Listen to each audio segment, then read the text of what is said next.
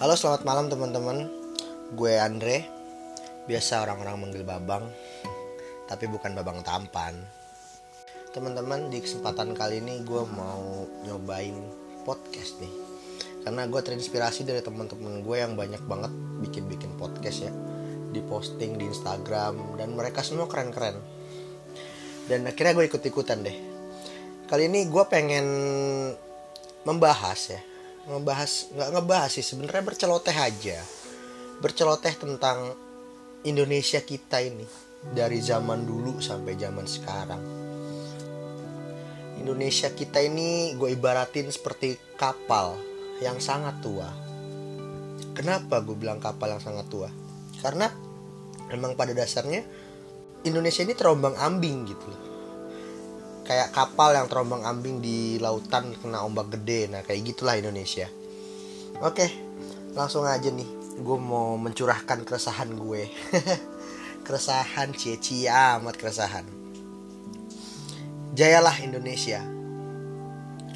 Sebagai pecinta berat dari lautan dan sebagai salah satu seorang dari keturunan nenek moyang yang adalah seorang pelaut Indonesia itu diibaratkan layaknya seperti kapal tua yang berlayar tak tentu arah. Arahnya ada, tapi nahkoda kita yang tidak bisa membaca. Mungkin bisa membaca, mungkin. Tetapi sayang, mereka semua tertutup oleh hasrat. Hasrat yang sangat membabi buta untuk menghidupi keluarganya, saudara, kolega, bahkan juga mungkin istri-istri mudanya Indonesia itu memang seperti kapal tua teman-teman. Dengan penumpang berbagai rupa Dari Sumatera, Jawa, Sumba, Kalimantan, Sulawesi, Bali Bahkan sampai ke Papua Yang di mana semua itu bersatu dalam kesatuan yang disebut Nusantara. Delapan kali sudah kita ganti nahkoda. Tapi apa? Kita masih jauh dari kata sejahtera. Dari dulu dari saat para pejuang-pejuang semua meneriakan kata merdeka sampai sekarang meneriakan tolong fallback gue tolong fallback IG gue tolong subscribe gue. Aduh pusing.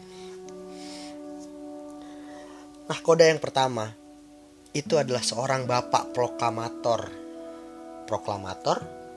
Proklamator? Proklamator bersama Bung Hatta yang membangun dengan semangat Pancasila dan terkenal di kalangan para penumpang wanita.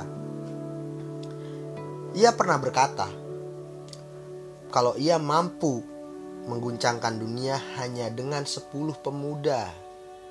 Tapi kalau itu mah buat gua kurang pas, Bro. Karena kalau 10 sih nggak bisa kita jadi tim sepak bola. Kurang satu. Kurang satu. Gimana kita bisa mengguncang dunia kalau kita juga nggak pernah masuk piala dunia coba? Gimana menurut kalian? Lanjut ke nahkoda yang kedua.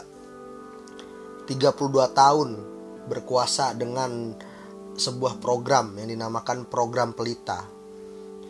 Dikenal dengan bapak pembangunan bagi mereka-mereka namun buat gue nggak ada bedanya bro. Nggak ada. Ada banyak penumpang yang bersuara menyerukan suaranya. Tapi apa? Ada yang berakhir di penjara bahkan hilang di lautan tanpa adanya berita. Beda sama kayak KKI itu yang cuman modal lagu aku bukan boneka bisa trending satu di YouTube sampai seminggu-minggu tuh coba KKI hebat kan Lanjut lagi kita ke nahkoda yang ketiga. Sang wakil dari nahkoda yang naik tahta. Mewarisi pecah belahnya masa Orba, bukan Cilukba ya, Orba. Namun sayang seribu sayang, belum sempat kapalnya jalan mengarungi samudra. Dia harus dipaksa berhenti. Di tahun pertamanya dia menjabat sebagai seorang nahkoda. Si nahkoda ini sangat dibanggakan sekali di negeri-negeri Eropa sana. Tetapi dia sangat dipermainkan di negaranya sendiri yaitu Indonesia. Lihat dah tuh, coba. Jerman deh. Jerman dapat ilmunya. Punya pesawat, segala macem. Lah kita dapat apa, Bro? Cuman dapat antrian panjang tuh di bioskop-bioskop. Yang cuman buat nonton filmnya aja, yang sekarang sudah sampai jilid ketiga. Lanjut ke nahkoda selanjutnya. Sang kiai dengan hati yang sangat terbuka tapi sayang dia harus berhenti karena sebuah sidang yang istimewa. Sidangnya pakai telur, dua, potong bebek saja, masak di kuali. Campur dah kuah ganja, rakyat pasti sangat senang sekali. Gitu aja kok repot. Kata Gus Dur, fiturin Jason Ranti. Jason Ranti emang udah ada zaman Gus Dur ya? Eh udah ada deng. Tapi belum tahu udah jadi musisi apa belum. Lanjut ke nahkoda yang kelima nih nahkoda yang pertama kalinya di Nusantara ini adalah seorang wanita yang di mana dia itu adalah seorang keturunan dari nahkoda pertama dan dari tangan ibunya lah sang saka merah putih pun tercipta yang menjadi kebanggaan negara kita tapi apa jadi bahan cemoohan untuk negara tetangga lupa dengan kejadian Asian Games di Malaysia tuh dieditnya apa terbalik bro Miris nggak? Miris kan? Bokapnya dulu pernah bilang juga kan, kalau dia bakal guncang dunia hanya dengan 10 pemuda. Tapi apa daya, itu di luar kemampuan buat seorang ibu beranak tiga. Kalau cuman pengen 10 pemuda mah gampang. Cari aja tuh di subscriber si KKI, kalau nggak di Instagram gue banyak Lanjut ke nahkoda yang keenam. Nahkoda yang keenam ini punya side A dan side B.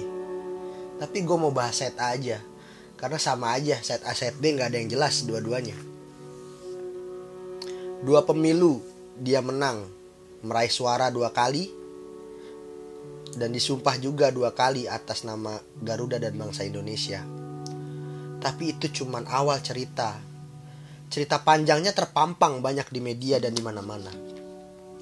Lapindo, Munir, Senturi, Hambalang. Gua dan para rakyat Indonesia lainnya tuh nggak akan pernah lupa sama hal itu semua. Dan sekarang dia hadir di sosmed. Mungkin maksudnya tuh buat ngalahin si KKI buat trending. Coba bayangin, bikin empat album bro, kagak pernah trending satu di YouTube. Mungkin dia ada kepikiran pengen bikin yang namanya uh, saya boneka istana negara.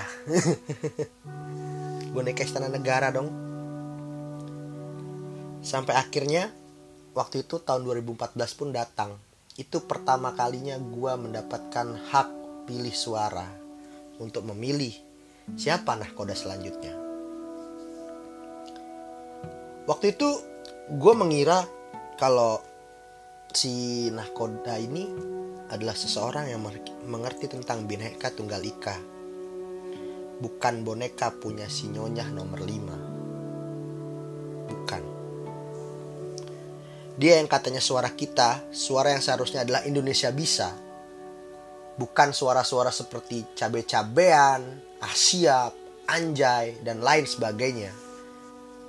Sampai akhirnya dia menjadi nahkoda kembali di periode selanjutnya dan kembali menjalankan programnya yang bernama Kartu Indonesia Bisa.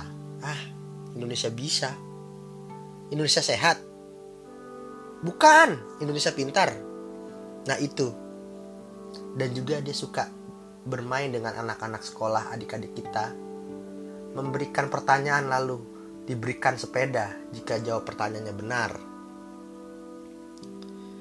tapi gue bingung ya dia itu belusukan dibilang pencitraan ya kan tidak peduli dibilang salah juga entahlah nasibmu akan seperti apa ke depannya.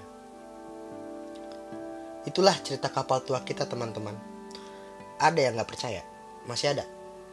Udahlah kalian mendingan percaya aja sama bacotan gue sama celoteh gue biar cepet.